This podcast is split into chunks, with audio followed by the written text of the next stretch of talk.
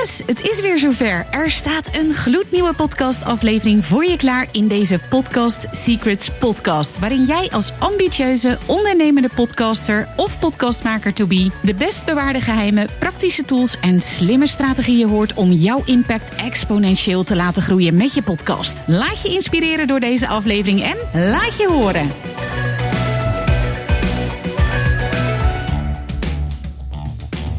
Vanuit Studio Apeldoorn. Heel tof dat je weer kijkt of luistert. En deze keer is Laurens de Wilde te gast. Hij is niet alleen mijn buurman, maar zijn video's worden ook nog eens miljoenen keren bekeken op TikTok, waar hij een kleine 40k volgers heeft. Zijn kennis over social media en dan vooral het inzetten van de juiste kanalen voor een jonge doelgroep doet hij in zijn eigen mediabedrijf 51, die hij op 18-jarige leeftijd startte. Laurens heeft zelf geen eigen podcast, maar toen ik een interview hoorde met Laurens en hoorde over zijn mediaervaring als jonge ondernemer, weet ik zeker dat podcastmakers of aanstormend podcastmakers enorm veel kunnen leren over social media, het kiezen van de juiste platformen en succesvol ondernemerschap. Dus welkom Laurens, super gaaf dat je hier te gast wil zijn. Mooi, bedankt. Leuk Ja. langs kon komen. Ja, echt heel tof. Gewoon eh, lopend gekomen. Ja, want normaal ga je op je Thomas, begreep ik. Ja, Ja, klopt. Al jaren op mijn Thomasje. Echt superleuk. ja dat is jouw, eh, jouw beeld. Hoe zeg je dat? Dat hoort wel helemaal bij jouw merk, volgens mij. Ja, mensen herkennen me er ook wel bij, eh, mee. Van, oh, hij is weer op de podcast. Of eh, op de Thomas. Ja, Maar ik ben er ook van overtuigd, dat vertel ik vaak aan mensen, van die Thomas die levert echt 2 of 3 procent meer geluk in mijn leven. Gewoon door alleen op een Thomas te- rond te rijden al. Ik vind het zo onderscheidend, want je ziet tegenwoordig al die jonge ondernemers aan een infinity pool in Dubai liggen Ja. met een Lamborghini voor de, het hotel. Ja, maar je moet er gewoon realistisch zijn. Een auto is gewoon duur. Ik heb er niet heel erg veel nodig. Ik heb veel klanten in Apeldoorn. Dan ga ik gewoon lekker op de Thomas. Dat scheelt echt een heleboel geld. Ja. Verzekering is eh 3,50 euro volgens mij per maand. Dus ja, het is toch prachtig. Ik vind het echt leuk. Ja, tof. Nou, heel, heel gaaf dat je wilde aanschuiven. En ja, om maar meteen met de deur in huis te vallen. Mhm. Want deze podcast gaat over podcasten Ja. natuurlijk. Wat is de reden dat je geen podcast hebt, Laurens? Ehm, ik denk gewoon de tijd. Eh, ik, heb er, ik doe heel veel op social media. Ben overal nergens actief. Ehm, en dan is podcast eh, iets lage prioriteit. Omdat ik daar eh, zelf een beetje een visie over heb. Van, er zijn heel veel, er zijn genoeg op veel podcasts. Dus daar wil ik er niet eentje van maken. Dus als ik eentje wil maken, wil ik echt een mooie, goed doordacht verhaal hebben. En daar heb ik nu gewoon geen tijd voor. En een opvulpodcast, wat bedoel je daarmee? ja, gewoon twee mensen die een zesje zijn qua interesse of interessantheid, die dan met z'n tweeën een eh, twee uur vol praten waar niet de, de wereld per se veel beter van wordt. En als je wel een podcast voor je ziet die bij jou, bij je merk zou Mhm. passen, waar denk je dan aan? Ik denk, eh, we hadden het er net al een beetje over, ik denk dat een, een hele echte, super realistische podcast zou heel erg vet zijn met echt cijfers en tegenslagen en een traantje hier en daar, want ondernemen is niet makkelijk. Ehm, dat lijkt me leuk. Wat je zei van een beetje een vlogachtig iets. eh, dat lijkt me heel erg vet. Want dat wouden we sowieso al beter documenteren. We zijn eh, met z'n tweeën echt iets super vets aan het doen. Ik denk dat we over een paar jaar echt terugkijken een heel mooi avontuur. En het zou mooi zijn als je dat dan kan terugluisteren. Of in ieder geval dat je dat vastlegt op een of andere manier. Ja, supermooi. Een soort Ja. audiodocument eigenlijk. Ja, voor mezelf, voor mijn familie, voor mijn kinderen. Maar ook gewoon voor mensen die geïnspireerd eh, of inspiratie nodig hebben om ook te gaan ondernemen. Ja. Ja. En daarnaast had je nog een heel leuk idee. Ja, Waarin je interviews. nou, misschien kan je het zelf vertellen. ja we hadden een, eh, een idee voor een podcast helemaal uitgewerkt ook. En dat heet voor mij iets van What Happened. Eh, dat was de werknaam in ieder geval. En dan wouden mensen interviewen die hele speciale ervaringen hadden. Mijn idee was een podcast van 20 tot 40 minuten, lekker kort. En dan mensen uitnodigen die bijvoorbeeld vi- echt extreem viral zijn gegaan. Dus dat heb ik niet over 2 miljoen views, maar 600 miljoen views. Weet je wel, dat het echt een wereldwijd filmpje is. Ehm, maar op tv zijn geweest, bij Umberto Tan op de, eh, op de show zijn geweest. Of dat ze heel negatieve pers hebben gehad, in de krant zijn gekomen. Eh, een, billboard langs de weg. En dan allemaal gerelateerd aan ondernemen. Van wat heeft dat nou voor impact? Want je hoort soms mensen, ja, die zijn op tv, die mogen een praatje doen op, eh, op een tv-show. En denk je van, oké, dat zou vast heel goed zijn. Maar, maar hoe, wat levert het nou echt op? Dat, eh, en hoe is die ervaring, weet je wel? Dat lijkt me heel hoe erg zijn ze leuk. daar terecht gekomen? Ja, hoe doe je dat? En wat, ja, dat soort dingen. super Ja, het lijkt me heel erg leuk om dat, daar een licht op te schijnen. En wat zou voor jou dan de reden zijn om uiteindelijk wel te starten? Ehm, ik denk dat ik gewoon, als ik iets meer tijd heb, dan ga ik gewoon eh, beginnen. Eh, we, ja, er, er liggen verschillende plannen en eh, we willen het ook best wel graag doen. Maar het is nu gewoon echt de tijd. En ehm, hoe realistisch is dat dat er meer tijd komt? Want volgens mij, als ik jou zo'n beetje Mm. meemaak of zie, dan heb je het redelijk druk. Kun je wat meer over jouw leven vertellen als ondernemer? Nou, het is heel realistisch dat er meer tijd komt. Want we zijn echt flink aan het groeien en er worden heel veel taken van me weggenomen. Dus ik sta steeds meer in mijn vrijheid. Ik doe nu ook bijna geen campagnes meer zelf. Dus alleen de strategie. Echt het uitwerken doe ik al heel lang niet meer. Dus er, is, er komt alweer meer vrijheid. Maar nu gaat die tijd 100% naar de sales voor nieuwe klanten binnenhalen. Um, maar over een tijdje loopt het ook wat beter en is dat meer gestroomlijnd en dan, dan zou er wel meer tijd zijn. Ja, en je zegt klanten. Kun je mm. eens wat van je klanten noemen? Ja, uh, dan, dan is het leuk om de grote namen te noemen die iedereen kent natuurlijk. Uh, we hebben voor uh, Jumbo en Coop gewerkt. Dus hebben we alle twee vette social media campagnes gedaan. We werken nu voor Decathlon, een recruitment campagne. Formule 1 en FC Utrecht hebben we ook recruitment campagnes voor gedaan. Vrienden van Amstel, ook recruitment campagnes, dat doen we veel. Verschillende scholen hebben geholpen, zoals Sibab voor open dagen. En dan heb ik het allemaal over social media campagnes trouwens, hè, voor de context. Um, dan mis ik er vast nog... Oh, VVD hebben een Snapchat-campagne gedaan voor de verkiezingen. Dat was tricky, want dat mag eigenlijk helemaal niet uh, rond de verkiezingen adverteren. Dus dat mocht alleen op Snapchat. Maar daar wisten we een plekje voor te vinden waar dat wel mag. En dat is ook wel leuk om erbij te zeggen van... elk kanaal heeft zijn kracht. En op dat moment was Snapchat was de kracht dat je daar wel mocht uh, adverteren met politieke onderwerpen. En op andere plekken niet. Um, Supermarkten, Jumbo, Koop, volgens mij? Ja, Jumbo, Koop. Koop hebben geholpen met recepten meer op de markt te brengen onder een doelgroep die zouden bereiken. En hebben we Pinterest voor gebruikt. Hm. Super mooi platform, wat heel erg wordt geonderwaardeerd door heel veel ondernemers. Um, nou, wil ik zo meteen zeker nog meer over oh, weten. En ook heel veel lokale ondernemers. Ik bedoel, lof naar de lokale ondernemers in Apeldoorn. Daar heb ik ook heel veel aandacht voor. Maar goed, dit zijn de namen die iedereen kent. Dus dat is wel leuk om te noemen, denk ik. Ja, super. Ja. Ik denk dat iedereen nu wel ontzettend nieuwsgierig is. Want op 18-jarige leeftijd ben je gestart. Wat is je mhm. leeftijd momenteel? 25. En hoe kan het dat deze grote bedrijven en natuurlijk de lokale mhm. ondernemers in Apeldoorn voor, voor jou, voor jullie kiezen? Ja, um, Even kijken, een paar dingetjes.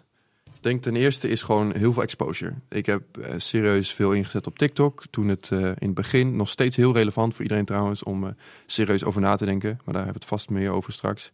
Heel veel exposure heeft dat gegeven, dus dan, dan, dan ligt je naam overal. En wat dan de truc is van, jij komt bij iemand in een hoofd van het persoon die dit voor mij kan oplossen. Um, dus als ze dan een probleem hebben en bijvoorbeeld bij Coop willen ze dan een campagne opstarten, dan hebben ze jou een paar keer langs gekomen. Ik oh, Laurens, die heeft veel verstand van social media, die haal ik erbij. Anders had je die kan, kans natuurlijk nooit gekregen. Um, dus dat is een beetje mijn strategie met social media. Altijd aanwezig zijn en duidelijk vertellen wat je doet. Dan, vul je dat, ik noem het een emmertje bij iemand in hun hoofd. Iemand heeft een emmertje voor een, een kapper of voor een, een schilder. Nou, als iemand nodig hebben, gaan ze altijd naar die kapper of altijd naar die schilder. Ook als ze iemand aanbevelen, gaan ze altijd die kapper aanbevelen. Uh, ik wil dat emmertje vullen van social media expert. En dat is eh, redelijk goed gelukt. Dus zo ben ik bij dat soort merken terechtgekomen. Een andere strategie is gewoon um, samen uh, ondernemen. Dus ik heb een hele tijd heel veel marketing agencies gebeld. En gewoon gezegd, jullie doen super mooie dingen. Die zijn er heel erg goed in. Maar jullie doen geen uh, TikTok en Snapchat advertenties.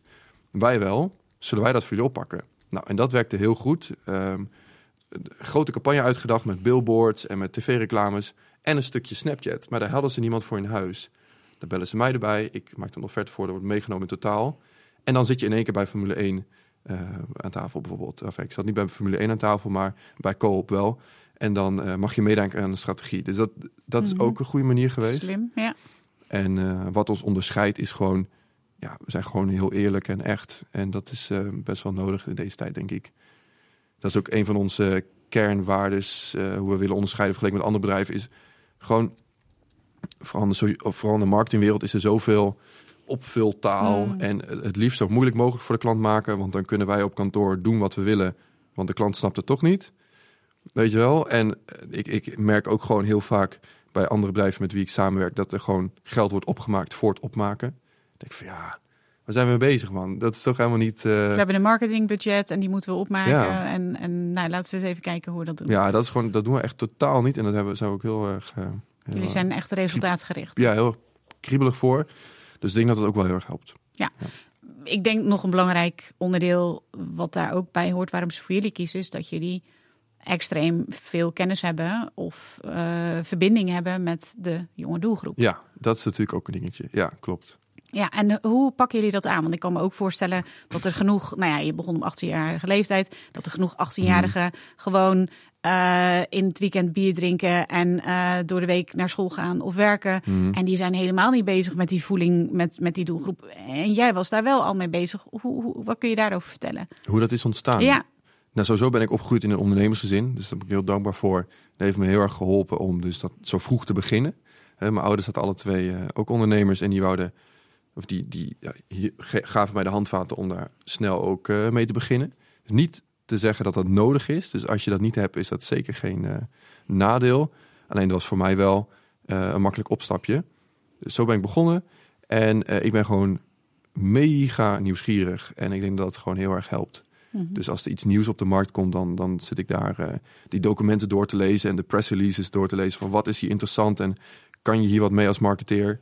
Ehm, en eh, als ik iets moois vind, dan, dan deel ik dat met de maandag, eh, met de ochtendstart, met het team. En dan verplicht ik ook het team om ermee bezig te gaan. Dus bijvoorbeeld dag twee dat ChatGPT bestond. eh zaten wij met het hele team, moest iedereen verplicht een uur lang daarmee prutsen om dat te snappen. En hebben dat heel snel geïntegreerd. Hetzelfde met eh Midjourney, andere AI-tool. waar Ook een soort van verplichting van, dan moet je gewoon snappen. Mhm. Eh, dat past gewoon heel erg bij onze identiteit. En daardoor eh, kunnen wij heel goed klanten adviseren. Dus wat je zegt, van soms komt de klant met een probleem. En dan, oh ja, nee, voor dit probleem moet je Snapchat hebben. Of voor dit probleem moet je Reddit hebben. Of Twitter is hier beter voor. Of TikTok kan je hier goed voor inzetten. Dat is gewoon omdat wij zo nieuwsgierig zijn en echt alles willen snappen. En dat ook nou, een soort van verplicht is binnen het bedrijf. Ja. Ehm, wat heel veel helpt, denk ik. Nu is er best wel veel gebeurd in die tijd dat jij eh, bent begonnen. En eh, nou ja, met je Thomas overal eh, heen cross, Mhm. toch in ieder geval naar de Apeldoornse ondernemers die je helpt. Ja. Ehm, je zit hiernaast en je Mhm. hebt een hele verdieping. Ja. Ehm, wat, wat, wat, wat doen die mensen en, en hoe is dat allemaal zo gekomen? Ja, we zitten hiernaast inderdaad een hele verdieping. Eh, die delen we met een ander bedrijf, een oud klasgenoot van mij, dus de helft van ons. Daar zitten we met z'n zevenen, inclusief twee eigenaren, dus ik en Sven, mijn eh, compagnon. En eh, met de, de andere vijf mensen zijn er drie van in dienst, en twee stagiairs. En we maken gewoon content. Heel erg veel. Dus je hebt eigenlijk twee teams binnen ons bedrijf. Ehm, paid advertising, dus betaalde advertentiecampagnes, die reclames die je eigenlijk ziet op social media, die maken wij. Dus wij denken de strategie uit, we maken de video's, we onderhouden de campagnes en zorgen gewoon dat de klanten hun doel behalen. Dat kan zijn eh, nieuw personeel aantrekken, eh, mensen bewust maken van een open dag, of gewoon een, naam maken voor jezelf. eh, brand awareness heet het dan. We doen niet echt conversiecampagnes, dus niet, geen webshops. Dus daar zijn dus mensen die video's maken voor die campagnes en de campagnes beheren. We hebben het tweede team en dat is echt short form content. Nou, je zou kunnen zeggen gewoon TikToks maken eigenlijk. En daar zijn ehm, eh, twee content creators en twee eh, social media managers. En samen maken we met z'n vieren meer dan 180 video's per maand voor 13 verschillende klanten door heel Nederland. Het is gewoon allemaal TikTok-accounts bouwen eigenlijk. En daar hebben we echt een succesformule voor. Echt super vet. Ehm, ja, al onze klanten die halen gewoon eh, een half miljoen views per maand eh, minimaal. En meestal veel meer. Dat is echt super leuk. Dus dat is echt wel heel vet om eh, te doen. We hebben dat helemaal plat geslagen. We zijn heel erg, we houden heel erg van systemen. Dus eh, ja, als je dat helemaal plat slaat, zo'n systeem, heb je eigenlijk gewoon een formule voor een viral video. En dan kun je dat hele herhalen. Wat kunnen wij podcastmakers daarmee? Dus ik, dat is een beetje, misschien een beetje een brede vraag, Mhm. maar ik steek hem wel eh, specifiek breed in, omdat ik denk, hoe- wat is jouw visie daarop? Wat is Mhm. jouw gedachte daarbij? Ja, oké. Ehm, stel je hebt een podcast en je wil meer mensen bereiken. Ik denk dat dat het doel is. Hè? Ja. Anders dan zit je voor niks in de microfoon te praten. Ja. Ja, meer luisteraars, meer exposure. Ehm, dan moet je denk ik gewoon eerst een inventarisatie maken van eh, wat zijn de kanalen die ik eventueel zou kunnen inzetten. Nou, TikTok is daar een hele interessante voor op het moment. Maar kijk bijvoorbeeld ook van eh, misschien Reddit of zo. Is dat interessant? Of wil ik op eh, LinkedIn dingen delen? Of op Instagram? Eh, schrijf het gewoon voor je op van wat wil ik delen? Ik denk dat je bijvoorbeeld wat je zou kunnen doen, wat wij zelf ook doen, is we maken content voor TikTok. We, we kiezen daar een paar leuke clipjes van. Die we dus eh, bijvoorbeeld eh, acht van de tien video's die op TikTok komen, komen ook op Instagram. En drie van de tien video's van TikTok komen ook op LinkedIn. Ja. Ehm, zo maak je voor jezelf eigenlijk een hele brede strategie. Dus kijk, kijk je niet helemaal. eh, hoe Sta je niet blind? Ja, sta je niet blind op, alleen platform, TikTok ja. bijvoorbeeld. Dus heb je een totale strategie. Ehm, en dan ga je kijken van waar, waar kan ik de bron van content vandaan halen. Ja. Nou, als je een podcast hebt, dan kan je natuurlijk eh, mooi filmen. Ik denk dat voor een podcast wel essentieel is dat je echt filmt ook. Want alleen geluid is gewoon niet stimulerend genoeg voor een videoplatform zoals TikTok. Mhm. Dus dat is wel even belangrijk. Eh, dus ja, wat voor bron wil ik gebruiken? En dan, dan zou ik zeggen, oké, we filmen alles. Dus dan knip je daar clipjes uit. Eh, dat plaats je op TikTok. Eh, de goede clipjes daarvan, eh, die ook passen bij je social media op Instagram bijvoorbeeld, die kan je doorposten naar Instagram.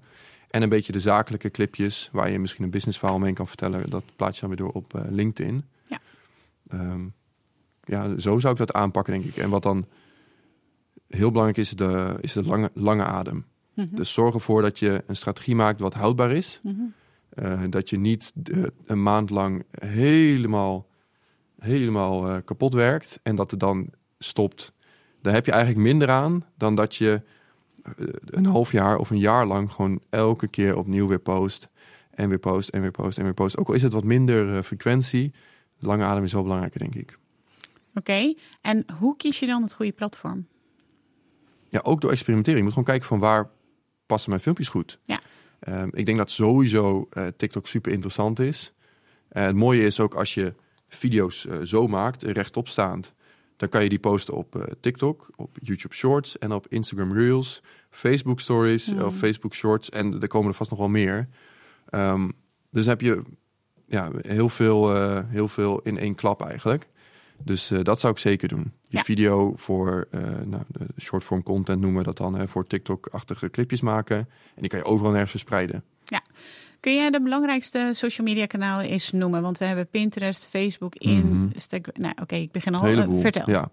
Ehm, dus als je, als je gewoon de lijst volgt, die, die weet ik bijna uit mijn hoofd als het goed is, heb je dus ehm, bovenaan staat Facebook. Dan heb je WhatsApp met de meeste. Dan kijken we naar de me- meest maandelijks actieve gebruikers wereldwijd. Ja. Dus dat is confusing, want dat is anders dan in de westerse wereld. In Nederland zijn we heel erg gewend aan LinkedIn bijvoorbeeld. Maar op het wereldwijde nou, podium is LinkedIn helemaal niet zo interessant. Het haalt niet eens de top 20 met social media kanalen. Ehm, dus dan heb je Facebook, eh, WhatsApp. eh, WhatsApp als, als, als social media ja, platform? dat wordt door sommigen wel gemeten. Als, eh, en je hebt bijvoorbeeld ook eh, Facebook Messages, komt dan op drie. Ja, dat is ook weer een losse... Maar dat is een beetje oneerlijk, want dat is natuurlijk gewoon... Bijna alle Facebook-gebruikers hebben ook Facebook Messenger. En is dat in Amerika ook niet veel groter dan in Nederland? Ehm, ik denk dat Amerika gebruikt ze vooral iMessage heel erg veel. In ieder geval wat ik heb ervaren. Eh, maar ik denk dat de Messenger in, in, in Azië, Aziatische landen heel veel wordt gebruikt. Oké, India sorry, want ik onderbrak je. Dus Nee. Facebook, WhatsApp, eh, Facebook Messenger. Ja, ehm, en dan voor mij, dan heb je nog een, een Chinees platform, WeChat. Mhm. En dan, ehm, dan krijg je dus Instagram en daarachteraan TikTok. Mhm. En dan ga ik vanaf hier gewoon even verder van wat zelf interessant. Want daarna komen een heleboel eh, wereldwijde platformen die wij in Europa eigenlijk niet echt kennen. Ja, ja. En dan krijg je onderaan krijg je Twitter en, ehm, en Reddit nog. Maar in ieder geval, als we nu verder gaan bij die lijsten, wat, wat, voor, wat ik bijvoorbeeld interessant vind, heb je dus ehm, Facebook, Instagram, TikTok. ehm, Snapchat? Snapchat is heel erg interessant inderdaad. Pinterest is ook echt Ja. heel erg leuk. Eh, Reddit, Twitter. Ehm, dus ik denk of ik iets vergeet. Ja, LinkedIn heb je natuurlijk ook. Mhm. Ehm, en dat zijn eigenlijk ook meteen alle platformen waar wij op adverteren. Ja. We hebben met alle platformen ervaring en alle platformen zijn op een bepaalde manier weer interessant. Ja. Ehm, dus die platformen kan je iets mee. En dan, oh ja, eh, Be Real natuurlijk tegenwoordig Oh ja, ja. ook eh, interessant. Dat is. eh, Kun je erop adverteren? Nee, daar kan je. Mhm. Persoonlijk heb ik daar zakelijk gezien nog niet echt een nut voor gevonden. Tenzij je echt influencer bent, dan is het heel leuk als Ja. mensen je dagelijks leven kunnen zien. Maar als bedrijf ehm, nog niet echt. Nee, nee. We hebben natuurlijk ook nog Clubhouse gehad. Oh, dat was leuk. Ja, Ja, daar toch? heb ik echt ook vol op ingezet. Ja. Ehm, dat was echt heel vet. Vooral de eerste paar maanden was het heel erg leuk. Maar dat is tegenwoordig ook wel een beetje weggezakt. Het zou, je zou het kunnen gebruiken voor live podcasts. Mhm. Waar mensen kunnen inspringen en vragen stellen. Dat wordt nog steeds op die manier gebruikt. Ja. Maar verder zie je daar niet ge- geen actieve rooms meer. Net als toen in het begin. Nee, inderdaad. Dat was, toen, dat was echt een gouden tijd. waren nog eens tijden. Ja. Als ik dit lijstje zo zie, of als ik Mhm. dit lijstje zo hoor, en ik denk dat de luisteraars dat ook, of de kijkers dat ook wel hebben, ja, dan denken ze echt, waar begin ik? Hè? Stel je voor, ze Mhm. hebben nu LinkedIn, ze hebben Facebook en Instagram. Ik denk dat dat wel een beetje de drie zijn waar de meeste Mhm. op zitten. Ja, misschien Twitter. Nou, anyway, de, ze hebben er drie waar ze wat op doen. Ja. En als ze dan deze lijst zien, dan denken ze van ja, hoe dan? Wat, wat, waar begin ik? Welk Ja. platform kies ik? Ehm, wat, wat zou je adviseren? Ja, dus het ligt ook natuurlijk aan wat voor business je hebt. Ehm, eh, Pinterest is sowieso interessant voor creatieve producten. Dus als je bijvoorbeeld Ja. kwasten verkoopt of je, je doet eh, huisinrichting of zo, dan kan je daar heel erg leuk je, je producten verspreiden. Want dat, die kunnen ook meteen doorklikken naar je webshop. Dat is super interessant. Eh, Snapchat zou ik als zakelijk als bedrijf achterwege laten. Dat is voor influencers vooral interessant. Nou, Mhm. BeReal hetzelfde. Eh, Clubhouse is tegenwoordig niet echt meer relevant. Dus die kan je meteen allemaal even afschuiven. Eh, Facebook zou ik gewoon zeker doorposten. Maar zou ik persoonlijk niet als hoofdfocus eh, hebben. Nou, wat je aan overhoudt is LinkedIn. Moet gewoon je cv zijn, denk ik. Voor mij qua lead generatie ook heel erg interessant. Als je een service business hebt of je, je wil gewoon eh, met andere ondernemers praten, is LinkedIn super interessant. Gewoon, zet- ja, want dan, dan, wat ik dan voor me zie, maar misschien zeg ik het helemaal verkeerd. Je maakt een artikel, je geeft aan van oké, wil je hier meer over Mhm. weten? Zet hieronder een, eh, een, een, een, ehm, een, een, een, een hartje, whatever, Ja. eh, een, een emoticon. Of stuur me een DM en dan stuur ik je de gratis. Nou ja, bijvoorbeeld. Dan heb je een duidelijke call to action erbij. ja, Ik merk dat ook gewoon je verhaal delen ook heel erg interessant is. En dat mensen het leuk vinden. oké. Als je een podcast hebt, kan je er clips uit eh, delen. Gewoon om je autoriteit eh, uit te stralen eigenlijk. Mhm. Ja, dat werkt voor mij wel heel goed. Ja. Eh, LinkedIn. Dus ja, zorg gewoon dat je, dat je dat als duidelijk cv sowieso netjes hebt als ondernemer. Mhm. Want eh daar gebruiken toch wel best veel mensen om een beetje te screenen eigenlijk. Mhm. En voor lead generatie, voor service business is dat dus ook interessant. Op de Ehm, manier die ik eh, schets, of heb jij daar ook nog andere manieren voor? Ja, wa- wat jij schetst is interessant, maar ik zou er ook gewoon realiteit in mengen. Gewoon simpel een verhaaltje schrijven van twee alinea's met... hey, vandaag hebben we dit gedaan. Of ik heb een, een werknemer aangenomen wat ik heel erg leuk vind. Of eh, ja, je gewoon eh, iets, iets delen waar je enthousiast over bent. En wel of niet een call to action dan? Of, doe dat heb ik dus niet persoonlijk. Ik heb niet een call to action erbij, heel duidelijk. Ik denk dat het wel nuttig kan zijn, dus dat zou ik zeker niet afschrijven. Ja. Oké, dus eh, ze maken een keuze. Ze gaan het op die manier doen Mhm. wat jij zegt. En hoe doe je dan over het algemeen... Ik snap natuurlijk dat het voor iedereen weer anders is. Mhm. Maar hoe doe je dan over het algemeen de, de, de verhouding tussen... eh, hoe bepaal je over het algemeen de Mhm. verhouding tussen paid en organic? Oh ja, zou ik trouwens het lijstje nog afmaken? Want we hadden nog een paar andere kanalen. Jij had het eh, nog even vertel. Ja, ehm, Instagram is heel erg waardevol voor je, Ja. voor je, je verhaal vertellen en de, de interactie ook. Op Instagram heb ik de meeste interactie van alle platformen eigenlijk. Ehm, TikTok is heel waardevol voor de grote exposure. Dus als je gewoon eh, een product wil lanceren of je hebt iets met een beetje viral potentie, ehm, daar kunnen we echt nog heel veel in induiken van hoe je op TikTok eh, veel mensen bereikt. Ehm, en dan hebben ze wel allemaal gehad, volgens mij. In ieder geval de, de, de belangrijke kanalen. Reddit. Oh, Reddit. Dat zou wel echt tof zijn als je daar iets over kunt Ja. vertellen. Reddit is dus, ze zeggen de frontpage of het internet. En Reddit is ook waar eigenlijk heel veel ehm, memes en, en internet slang ontstaat. Dus je hebt heel vaak content begint op Reddit, dan gaat het naar Twitter en dan gaat het naar Instagram. Of dan gaat het van Twitter naar TikTok en dan naar Instagram. Als je op Reddit zit, dan ben je sowieso drie of vier dagen voor de rest van de wereld. Ook met ChatGPT. Dat was gewoon, het kwam uit, het kwam op Reddit, Twitter en dan Instagram, LinkedIn. En dan, weet je wel, en dan krijg je in één keer een hele zee met eh, tips over ChatGPT op LinkedIn. Maar dat had je dan al lang gezien op eh, Reddit. Maar is het niet een beetje voor de nerds dan? Of is dat een hele, nou ja, niet echt eh, aardige opmerking van mij? Nerds, ja, die die zitten er heel veel. Dus ik denk dat die die zeker kunnen vinden. Maar wat Reddit is, is het eigenlijk een forum platform. Mhm. Heel goed gestructureerd. Dus je kan, je hebt allemaal forums, heet de subreddits, Mhm. met hele specifieke onderwerpen. Echt super grappig. Dus je hebt gewoon mensen die proberen veel water te drinken bijvoorbeeld. Mhm. Of mensen die het leuk vinden om planten te onderhouden. Of mensen die heel veel sporten. Of mensen die sporten eh, met anabolen. Of mensen die sporten puur natuur. Of mensen die eh, sporten met calisthenics. Of mensen die sporten met weet ik veel, krachttraining. Dus echt, die- van, echt, het is zo ziek wat voor specifieke subreddits je kan vinden. Eh, mensen die van eh, woodworking houden bijvoorbeeld. Of programmeurs. Of eh, nou echt alleen over ChatGPT. Eh, heb je van die subreddits. En van die subreddits, dan gebruiken we ChatGPT als voorbeeld. Daarin worden dus allemaal, wordt allemaal foto's, video's, stukken tekst en, en discussies gedeeld Lijkt- over dat hele dat specifieke onderwerp. Lijkt het op Discord? Nee, nee, het is echt een forumplatform. Discord is misschien meer een communicatieplatform. Mhm. Hè, van één op één, van ik vraag jou wat en ik krijg reactie. Maar Reddit is meer gewoon een forum, ja, een forumplatform. Ja, oké. En wat je dan doet als gebruiker is dan subscribe je op al die verschillende subreddits wat je interessant vindt. Dus je kan voor jezelf een mix maken met content die jij leuk vindt. En het leuke is, eh, ik weet niet of je 9gag kent bijvoorbeeld. Of je hebt andere platformen die zijn, die zijn zelf gecurate. Dus hun denken dit is leuk, dus dit schuiven ze naar jou toe. Of zelfs op TikTok. Ah, Er wordt iets naar jou toegeschoven. Op Reddit heb je er heel veel controle over. Dus als je zegt van ik wil alleen maar autogerelateerde content zien, dan kan je daar allemaal dingen van Mhm. subscriben. Dan krijg je alleen maar dat. Of ik wil alleen maar kattencontent zien. Podcast. Alleen maar dat. Podcast ook, ja. Of ondernemersverhalen die, eh, of ondernemers die verhalen delen. Daar heb je er allemaal verschillende subreddits voor. Ehm, en daar kan je helemaal je, je feed op inrichten. Echt superleuk. Echt, ik vind het nu al zo interessant. Mm, Ja, voor jou is dit dagelijkse... ja. Maar ik denk echt van, oh, dit, dit- ah, het geeft zoveel mogelijkheden. ja, en, En- wat zo waardevol is aan Reddit... ehm, je kan, als je, stel je maakt content voor één specifiek onderwerp... dan kan je een extra Reddit-account aanmaken... met je bedrijf delen... En op dat Reddit-account abonneer je op alleen maar kanalen van dat onderwerp.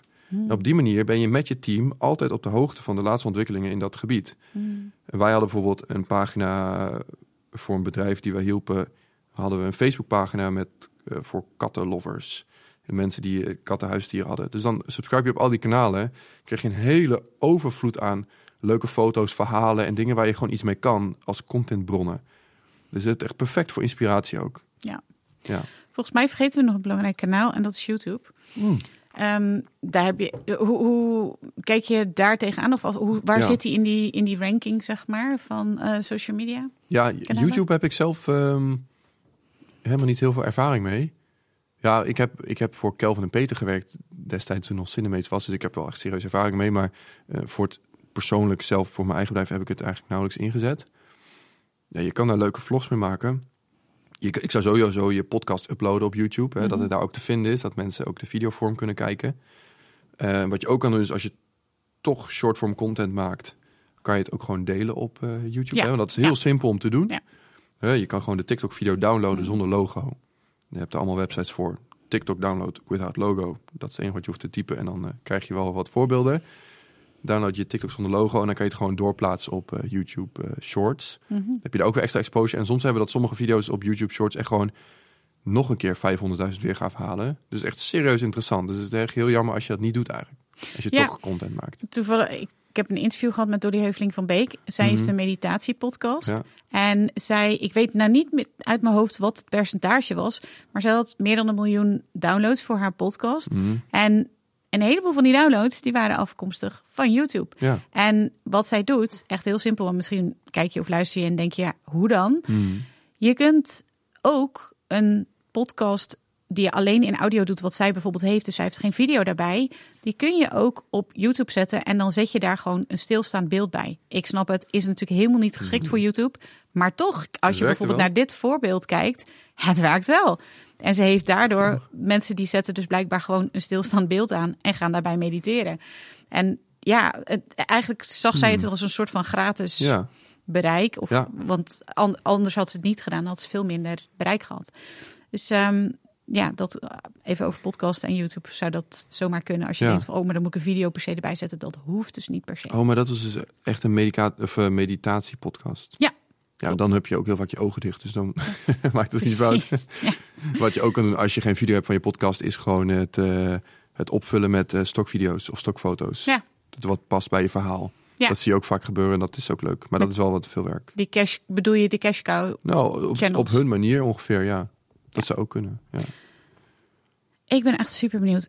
Wat maakt nou goede content? En Ja. ook voor dat is voor elk platform natuurlijk weer anders. Maar kun je daar iets algemeens over zeggen? Of wil je dan Nou. meteen per platform iets zeggen? Eigenlijk is dat niet eh, verschillend per platform.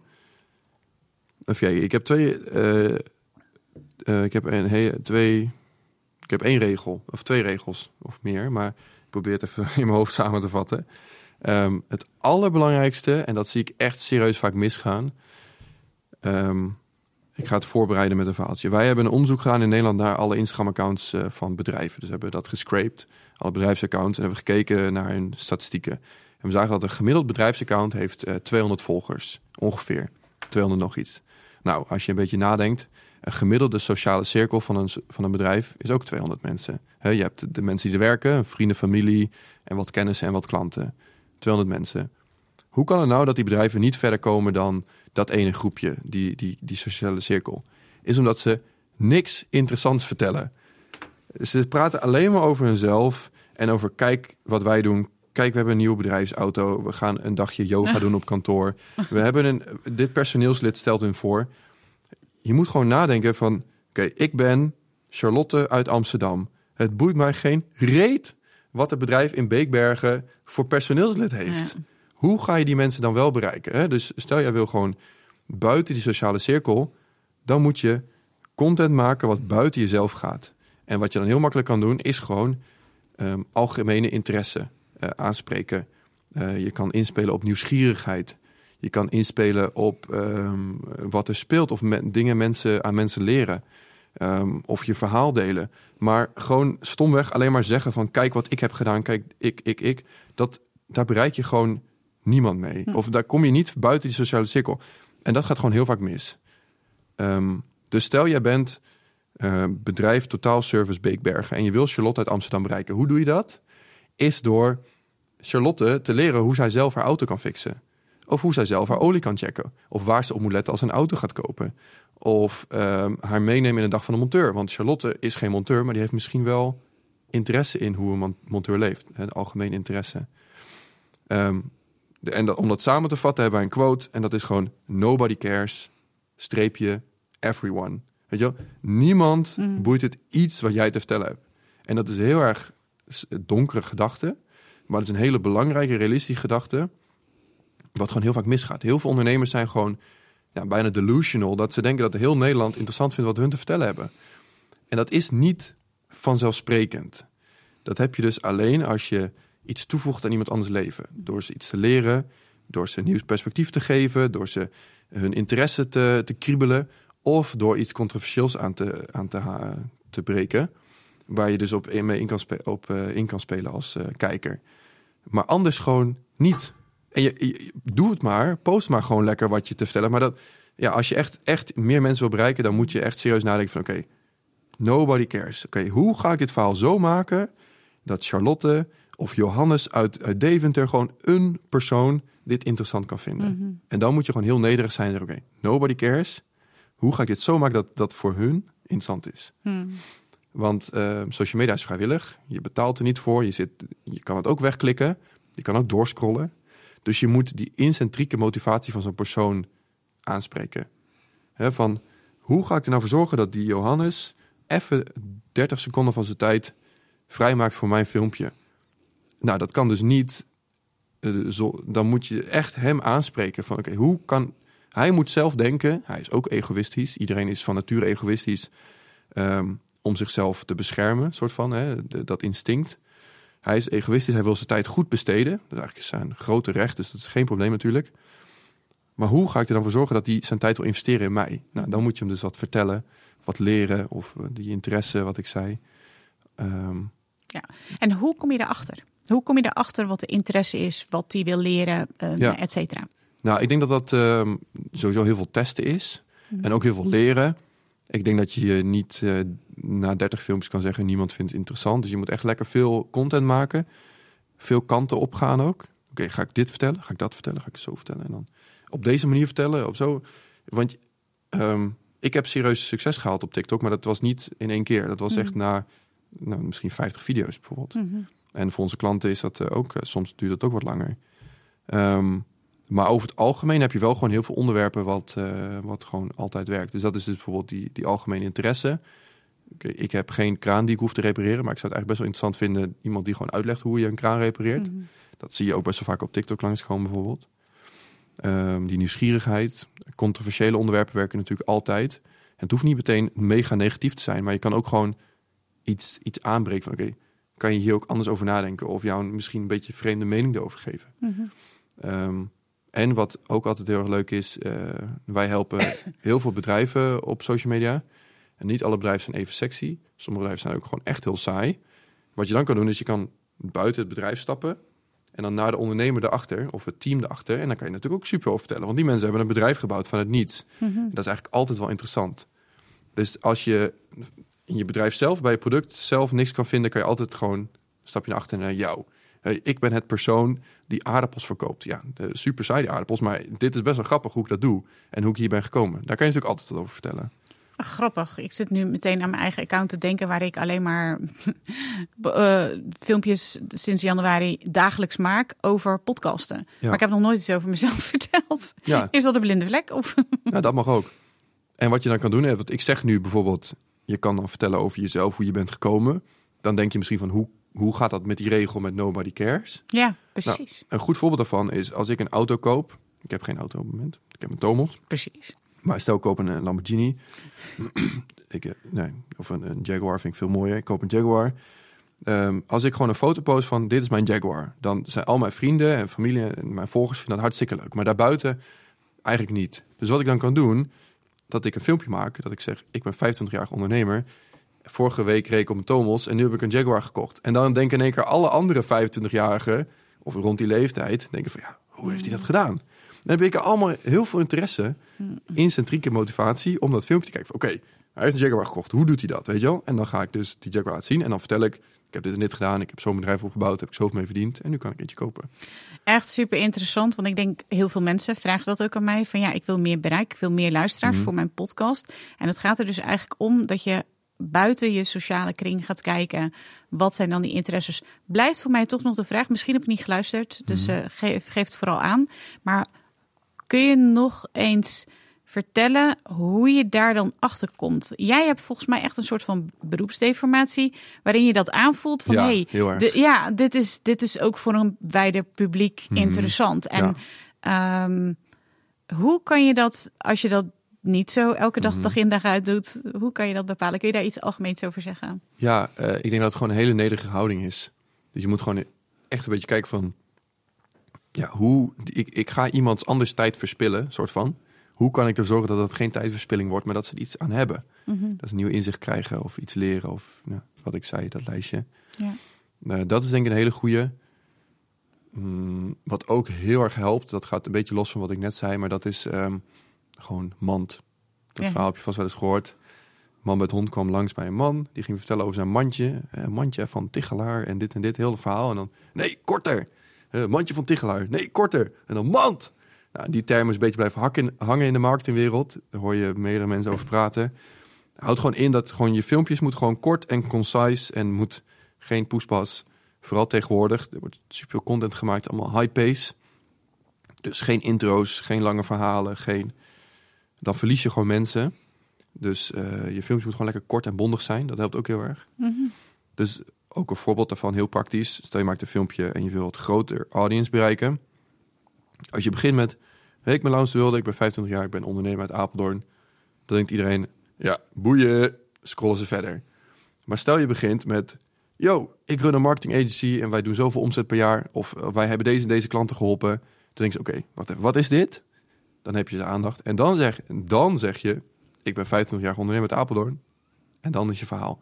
Dat omdraaien, eh, dat helpt al heel veel, weet je wel. Dus je moet echt, ehm, of het eruit halen is nog beter. Want je hoeft niet elke video te zeggen dat je Laurens de Wilde bent uit Apeldoorn met zoveel, zoveel, zoveel jaar oud.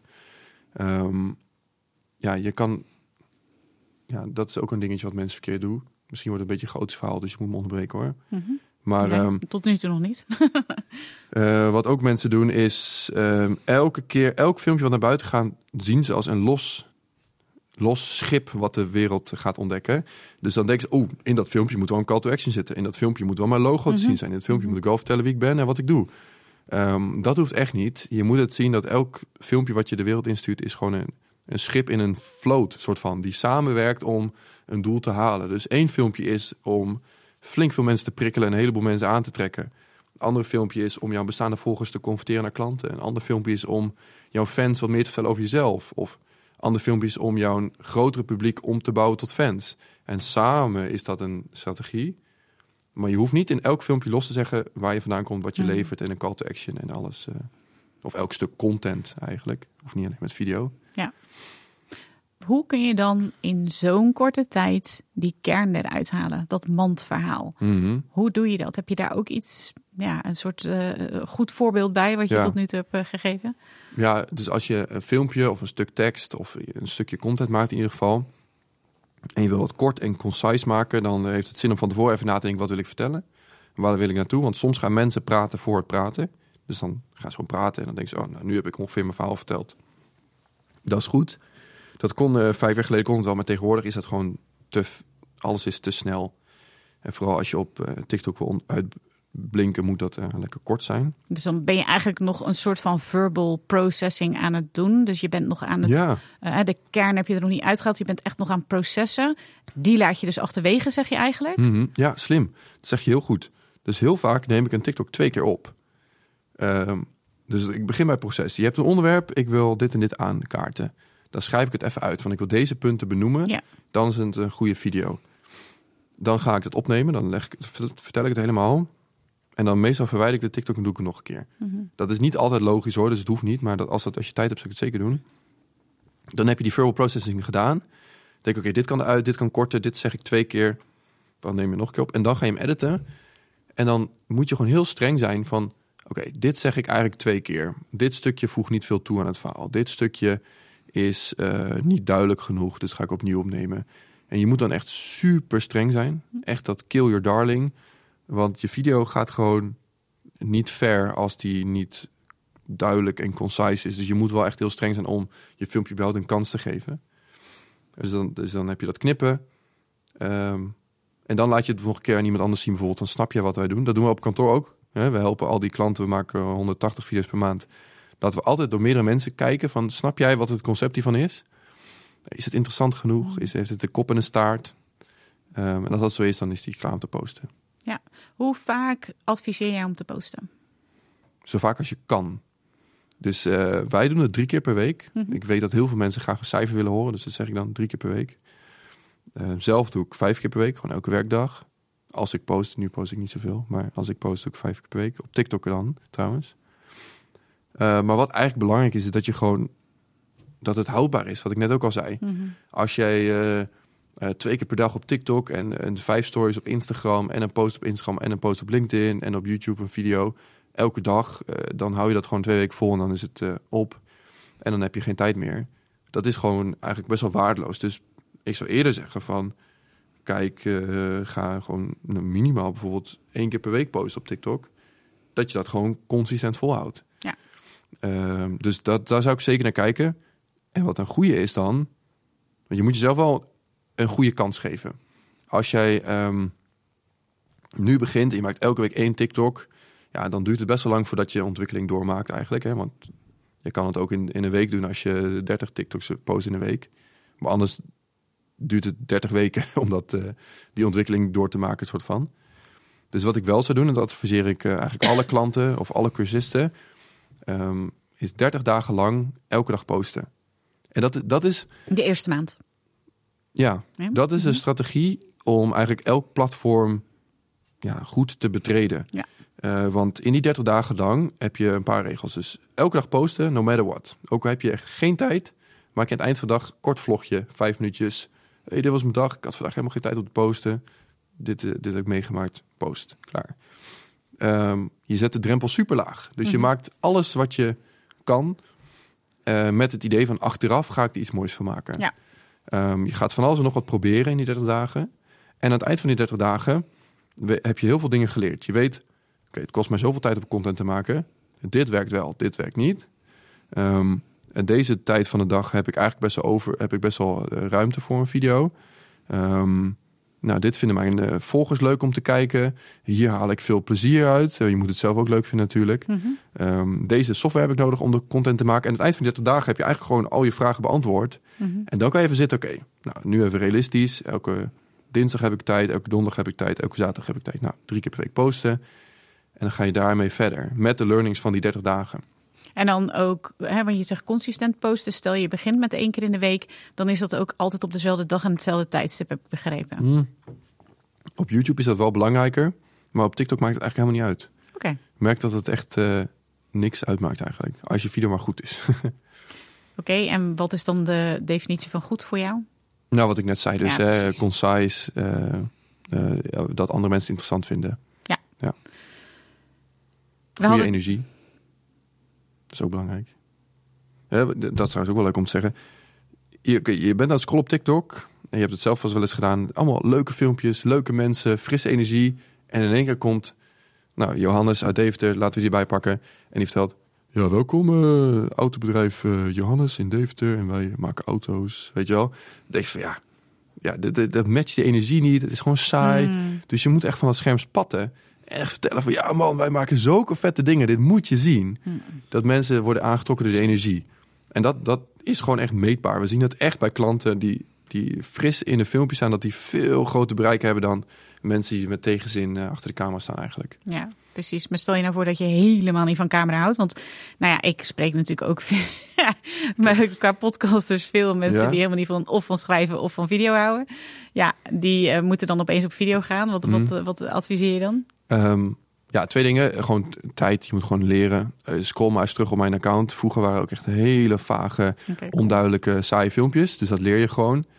En mijn geheime wapen is gewoon een lekker fris liedje erbij.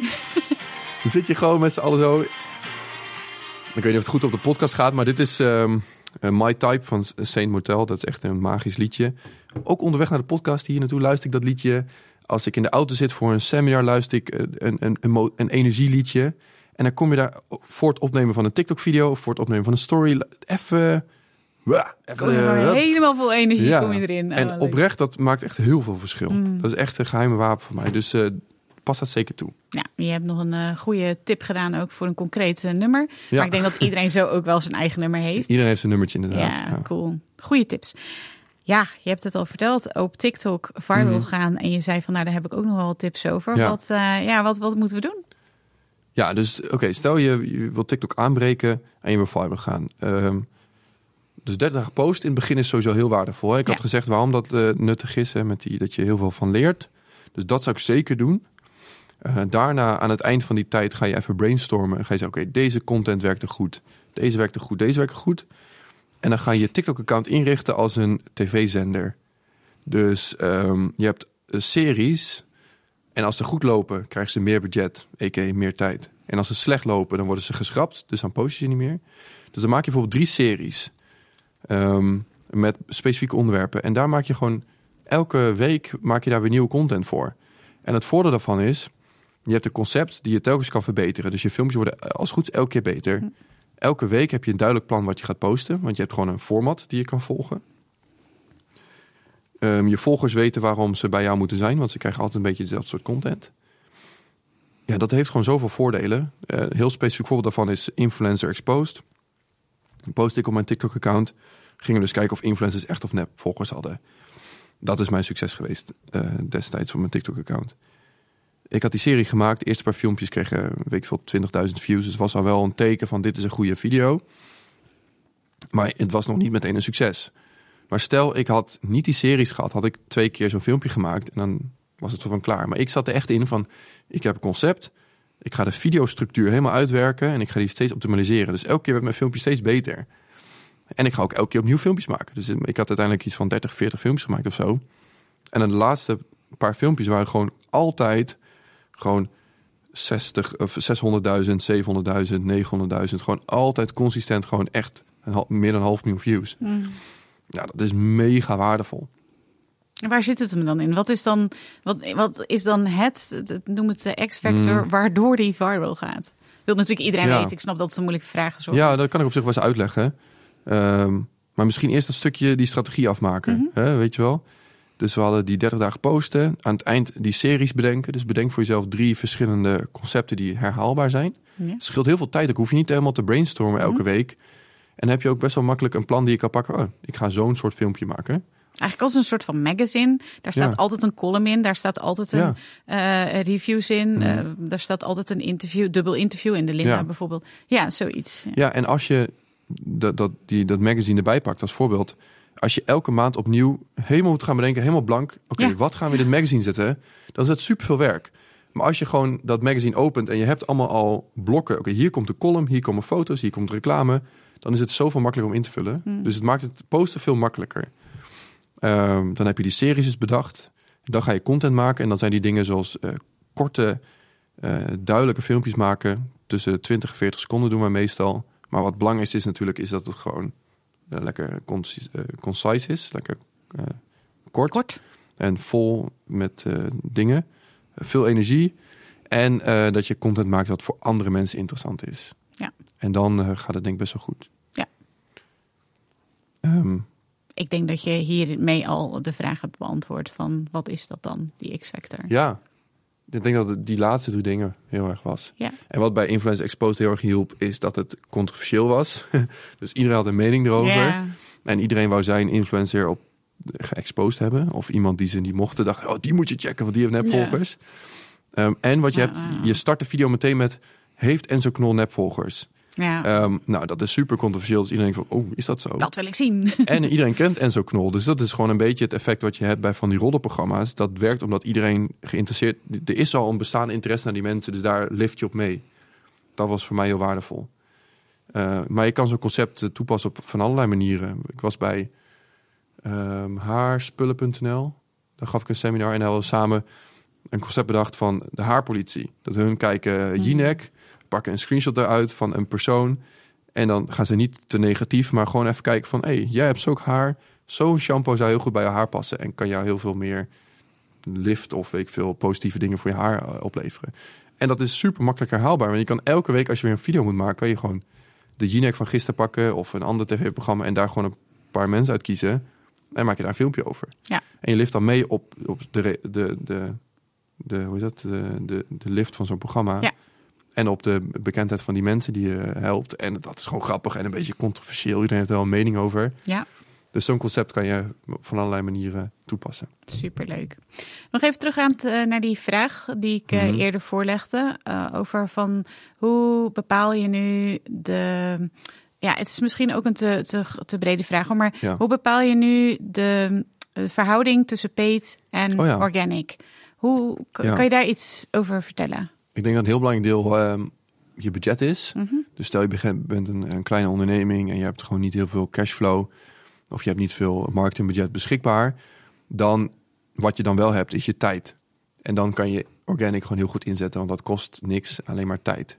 Dus dat zou, ik, dat zou ik in eerste instantie doen. Dat doen wij zelf ook vooral, want dat is gewoon gratis. En ik vind het ook gewoon leuk om te doen. Eh, dus dan kan je op die manier heel veel mensen bereiken. Eh, eh, advertentiecampagnes, betaalde campagnes zou ik dus alleen inzetten als je daar duidelijk een doel bij hebt. Dus als je weet, oké, wij willen zoveel aanmeldingen, wij willen zoveel eh, nieuwe mensen bij ons evenement hebben of we willen nieuw personeel hebben. En dan kan je dus daar geld voor vrijmaken voor dat doel eigenlijk. Dus dat eigenlijk al je geld Ja. gekoppeld is aan een doel. Ja. Want anders ga je geld uitgeven voor de saus. En Ja. dat is gewoon jammer. En kun je wel dan, zie jij, laat ik het zo zeggen, zie jij ook als doel dat je meer luisteraars voor je podcast wil? Ja, dat, dat kan. Maar dan, dan moet je daar dus echt een budget voor zelf bedenken. Van oké, ik wil bijvoorbeeld de komende half jaar 8000 euro uitgeven aan dat doel. En dan ga je met een partij in zee of je gaat het zelf uitzoeken en het zelf opzetten.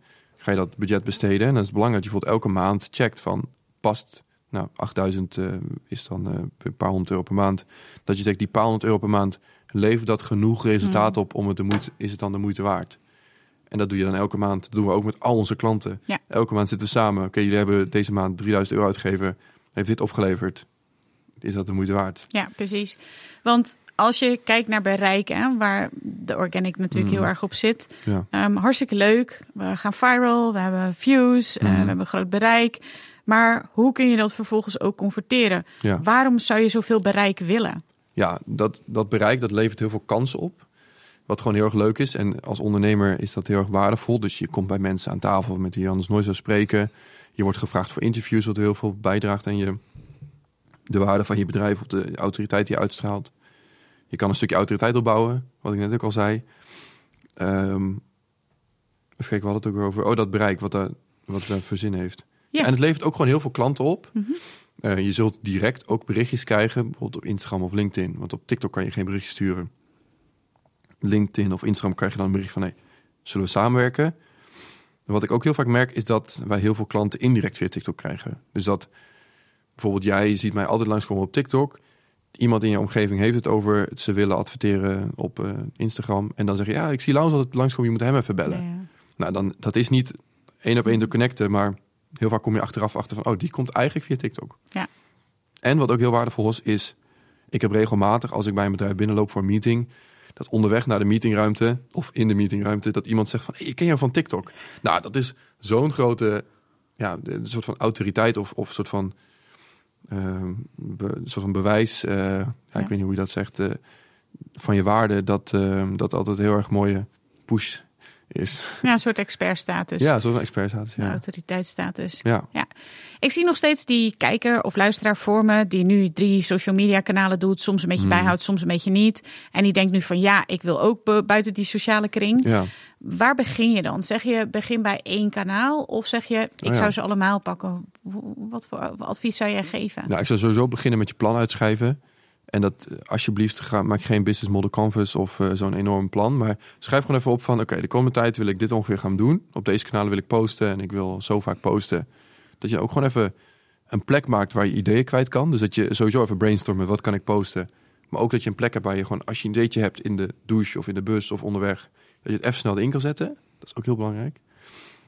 Um, en daarna, dan, dan moet je gewoon gaan posten. En mijn persoonlijk advies is, begin gewoon lekker met TikToks maken. Want het is gewoon super veel aandacht en uh, groei te halen op TikTok, wat je op andere kanalen gewoon niet zomaar haalt. Dus maak daar mooi gebruik van.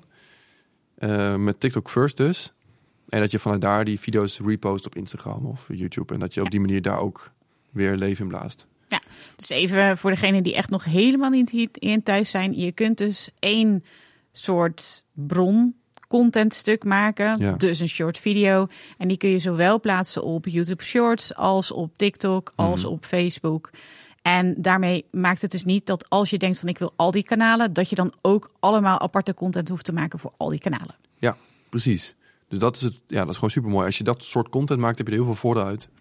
Want het kan overal kwijt. Podcastmakers, hè, dat is natuurlijk waar ik deze podcast voor maak. Ehm, jij hebt super veel ervaring ook met de jongere doelgroep. Ja. Ehm, hoe kunnen podcastmakers die jongere doelgroep beter bereiken? Ja, dat is wel een goede vraag. Ja, zeg je dan dat je dan bijvoorbeeld je content wil... Ik denk dat sowieso op de platformen rondhangen waar die, waar die jongere doelgroep zit. Mhm. Dat scheelt al heel veel. Ja. Dus je, je, je podcast goed toegankelijk maken. En short clips op TikTok en YouTube posten. Korte clipjes van je podcast, dat scheelt heel veel. Ehm, ja, maar wat nog meer? Ik denk dat het geen zin heeft om eh, op Google te zoeken wat zeggen jongeren en dat soort woorden te gaan gebruiken. Nou, Dat soort slang in je podcast. ik, ik zat bijvoorbeeld dus te kijken naar jullie campagne voor de VVD. Daar Mhm. dacht ik echt, hoe hebben jullie dit aangepakt? Want de jongeren die zijn allemaal eh, helemaal, volgens mij niet. Oké, Mhm. ik ben ook niet meer helemaal die doelgroep, maar niet met politiek bezig. Nee. En hoe zorg je dan toch voor, en ik denk dat wij podcastmakers daar dus veel van kunnen leren, dat je op dat niveau of op dat eh, onder, over die Hmm. onderwerpen of inderdaad op die kanalen aanwezig bent, hoe kun je die jongere doelgroep toch bereiken? Ja, nou zoals ik zei, op hun platformen rondhangen. Dus Ja. dat is een TikTok of een Snapchat campagne Hm. van de VVD. Dat is natuurlijk al stap 1. Daarnaast is tegenwoordig authenticiteit echt super belangrijk. Je ziet op TikTok dat de mensen echt de gekste verhalen vertellen. Je soms echt denkt van dat je dit eh, vertelt op internet, dat zullen ze denk ik niet eens aan hun vrienden vertellen, zoiets. Heel grappig eigenlijk. Eh, maar die ontwikkeling is wel heel erg. eh, dat, dat zie je overal terug. Dus die echtheid en dat, dat, dat ouderwetse influencer status van een plaatje ophouden en opbouwen en hoog houden, dat is niet meer relevant. Dus als je als bedrijf ehm, de deuren openslaat en laat zien, zo is het echt bij ons, dat, dat, dan spreek je de taal van de jongeren eigenlijk. Ik denk dat dat heel erg ehm, een goede samenvatting is. En dat doen we eigenlijk voor al onze klanten ook.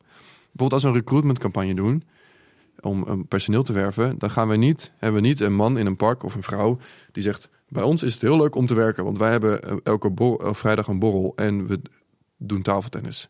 Weet je wel?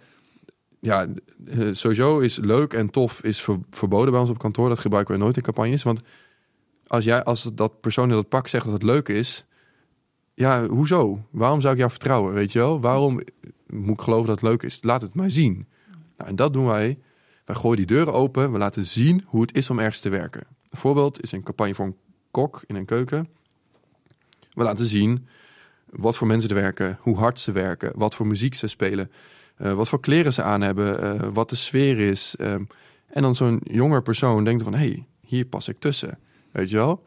Dus dat is dat, dat echte, wat uh, jongeren heel erg belangrijk vinden en heel erg naar, naar snakken ook. Wat, wat je bij eigenlijk alle bedrijven, op, allemaal op een eigen manier, kan je gewoon die echtheid en die authenticiteit uitstralen, wat heel erg gewaardeerd wordt. Super gaaf. Ja. ja. ik vind dat zelf heel erg mooi aan podcasten. Dat daar ook, ja, je kunt er niet aan ontkomen dat je mensen je echte Mm. ware zelf Ja, leren kennen. Dus nou, ik vind dat dat slaat helemaal op aan. Ja, precies, inderdaad. Wat is, jij, jij, jij bent dagelijks op social media en daarmee bezig en mensen Ja. daar aan het op, opleiden, aan het uitleggen wat Mhm. het is, wat het kan betekenen voor ze. Wat is nou de grootste fout die je ziet op social media op dit moment? Ja, ehm, ik denk dat één daarvan is het posten om het posten. Dus dan hebben mensen een, contentkalender en dan gaan ze elke week een, quote posten. Eigenlijk niemand op zit te wachten. Daar, daar bereik je echt niks mee. Misschien zelfs wel een reden dat mensen je gaan ontvolgen, want die hoeven niet heel zo'n onzin quote op hun tijdlijn. Dus dat is hele belangrijk dat je gewoon echt serieus nadenkt over wat wil ik posten eh, en heeft dat wel echt zin. Eh, dat je wat strenger bent voor jezelf. Ja, en ook dat stukje sociale cirkel. Dat heel veel mensen gewoon echt eh, niet nederig genoeg zijn. En niet denken van oké, hoe kan ik dit echt interessant maken voor andere mensen? Dat is denk ik eh, een andere fout. En de laatste denk ik is dat ze niet doorposten op andere platformen. Dus stel ik ga nu een video maken over deze dag en dat ik een podcast ga maken. 80% van het, het werk wat ik steek in die video is het maken. Of 90 misschien wel. 10% is het posten. Nou, als ik daar nog 10% bovenop doe, dan zit hij ook op TikTok en, eh, of eh, ik bedoel, zit hij ook op YouTube en Instagram. Heb ik gewoon veel meer bereik. Heeft mijn video drie keer zoveel kans, want het zit op drie verschillende platformen. En die, die tijd heb ik er toch wel ingestoken. Dus je krijgt veel meer rendement voor je tijd eigenlijk als je het op verschillende platformen post. Ik denk dat heel veel mensen dat eh, vergeten. Ja. En dat is gewoon jammer. Tof. Wat Ja. is dan op dit moment de grootste kans? Dat is de andere kant natuurlijk. Ook heel erg nieuwsgierig naar. Er zijn natuurlijk veel ontwikkelingen op social media Mhm. altijd. Maar ook als je bijvoorbeeld kijkt naar AI, wat Ja. natuurlijk een veel grotere trend of ontwikkeling is. Wat is eh, op dit moment de grootste kans die je nog veel ziet, wat veel wordt mm, ondernemers nog laten liggen? Ja, nou AI is een hele belangrijke. Ik denk dat dat echt de wereld op zijn kop gaat zetten. Dat gebeurt al. Dus als ondernemer, ga gewoon even een avondje zitten. Ga gewoon ChatGPT gebruiken. Vraag aan ChatGPT welke andere tools je moet gebruiken. En ga die ook even proberen. Ja. Weet je wel? Eh, ga gewoon even jezelf eigen maken. En je hoeft het niet meteen je hele bedrijf om te gooien. Maar je kan ook kijken van hoe kan ik dit een beetje integreren. Even Mhm. met mailtjes voorwerken. Of achteraf samenvatten. eh, of eh, video-ideetjes bedenken. Laat het niet liggen. Dus dat zou ik zeker doen. Maar de grootste kans als je kijkt voor de social media wereld is gewoon TikTok. Mhm. Waarom dat is, is je hebt supply and demand. Dus de marktwerking. Eh, op, op Instagram heb je heel veel content. Dus er wordt superveel gepost. Eh, elk bedrijf, elk influencer, elk, eh, iedereen heeft een Instagram-account. Zelfs alle honden van alle influencers hebben een Instagram-account.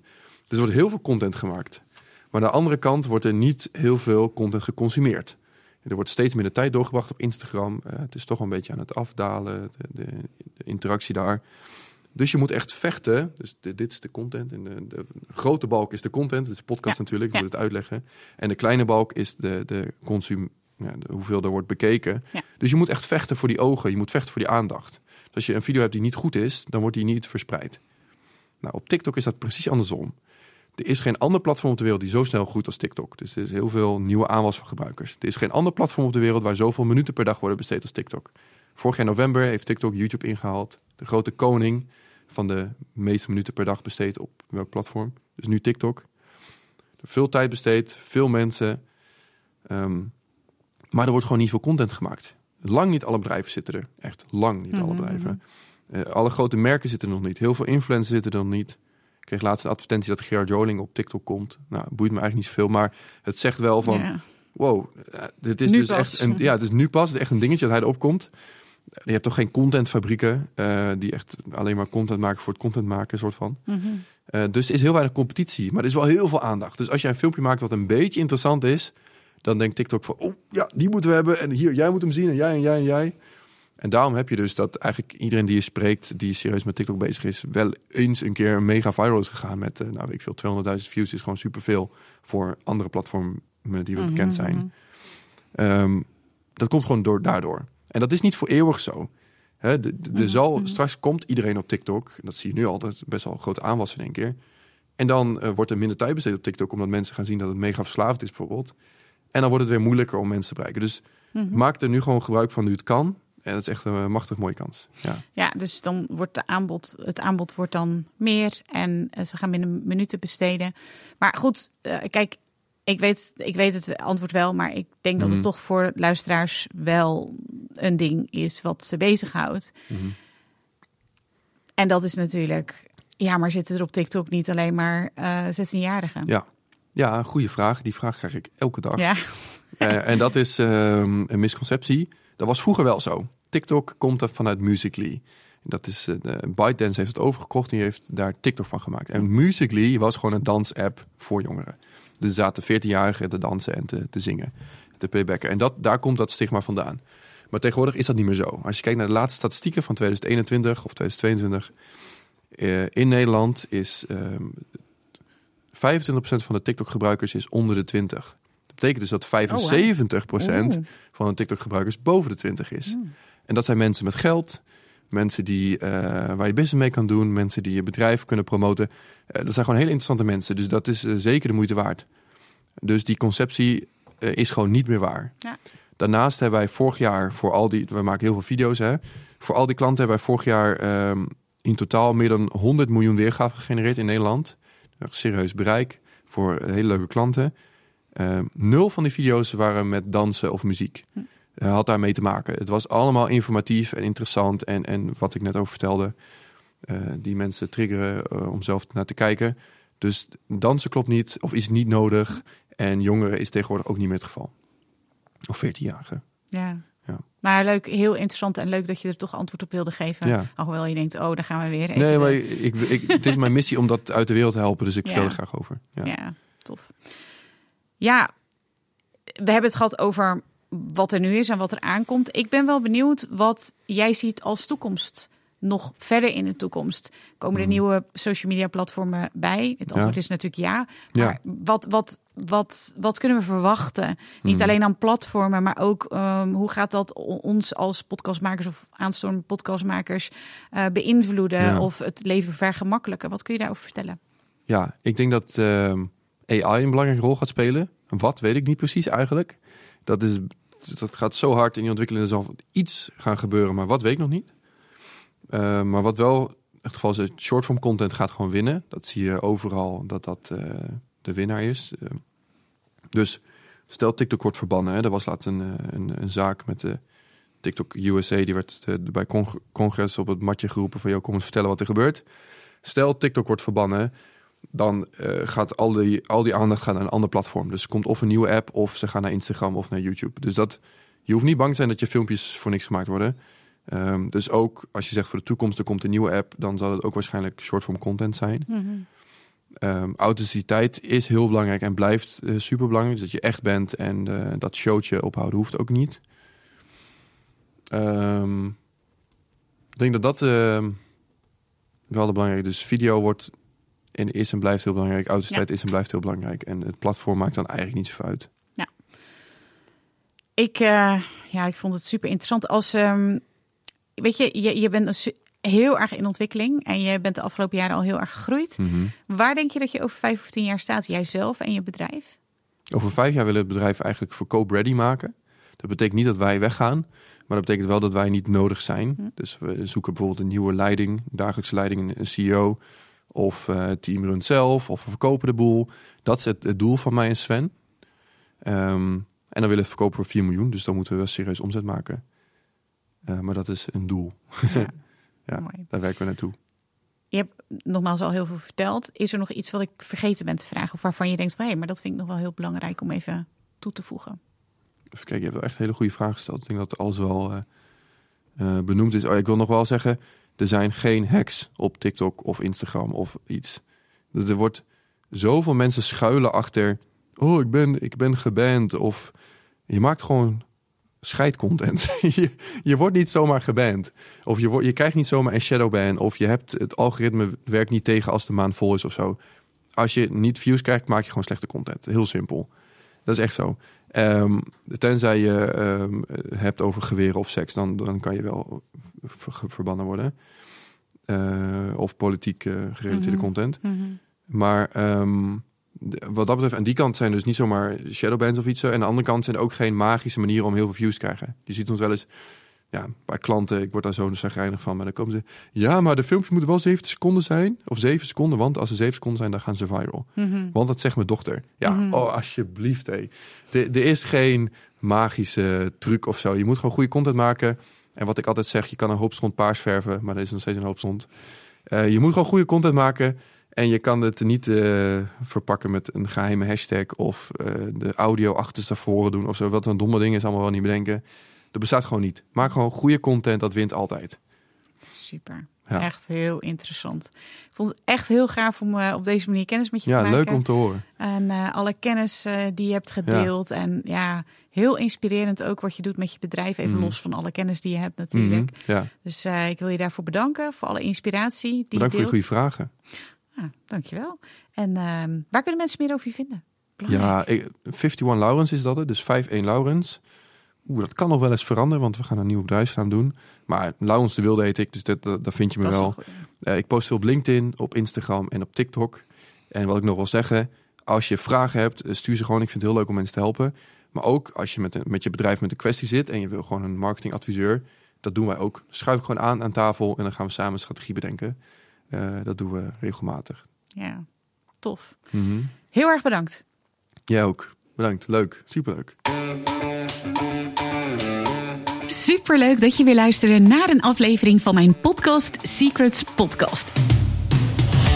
Ik kijk er alweer naar uit om een volgende aflevering voor je op te nemen. Tot dan! In de tussentijd heb ik nog een aantal hele toffe dingen voor je. Ben je een podcaststarter en ben je door het luisteren van deze aflevering enthousiast geworden om je eigen podcast te starten? Schrijf je dan nu in voor mijn podcast masterclass, waarin ik mijn beproefde supersnelle podcast startformule deel, die inmiddels honderden podcastmakers to be succesvol toepasten. Ga naar mirjamhegger.nl slash masterclass, meld je even aan en je doet gratis mee. Heb je al een podcast en wil je meer mensen bereiken en geld verdienen met je podcast? Kom dan zeker naar mijn masterclass De Podcastcode Gekraakt, waarin je ontdekt hoe je viral kunt gaan met je podcast. Ga naar mirjamhegger.nl slash gekraakt, meld je even aan en je doet gratis mee. Dus ben je een podcast starter? Ga naar mirjamhegger.nl slash masterclass. Heb je al een podcast? Ga naar mirjamhegger.nl slash gekraakt. Als je deze podcast luistert, is de kans groot dat je dol bent op podcasten en het ondernemerschap. Luister dan ook zeker even naar mijn andere podcast die ik sinds 2018 maak. De Hooked on Business podcast. In deze podcast krijg je een exclusief kijkje in mijn ondernemersavonturen, keuzes die ik maak en ik deel concrete tips over alles wat met het ondernemen te maken heeft. Mijn Hooked on Business podcast vind je gewoon op alle podcastkanalen als je even zoekt op mijn naam. Ook kun je mij volgen op Instagram, waar ik dagelijks interessante posts en stories deel via Mirjam Hegger Podcast Expert. Een hele mooie dag gewenst, tot snel en natuurlijk laat je horen.